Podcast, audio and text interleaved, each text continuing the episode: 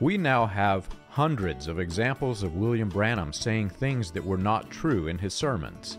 Examples ranging from things that he said about the Bible or other Christians that were not true, to things that he said God spoke to him that did not happen as he claimed, to things that he said about himself and his past that were not true. A vast majority of the things that William Branham said about himself were specifically designed to lift him up into authority as the central figure of his cult of personality. And it worked. Interestingly, this also appears to have plagued his mind, especially during the latter part of his life. William Branham introduced a doctrine disagreeing with the Bible statements about lying, saying things that were not true.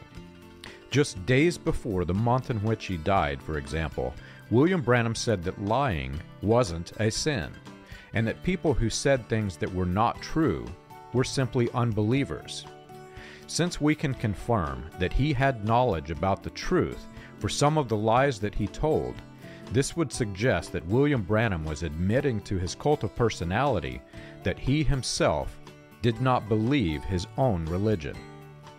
You can learn this and more on william branham dot org.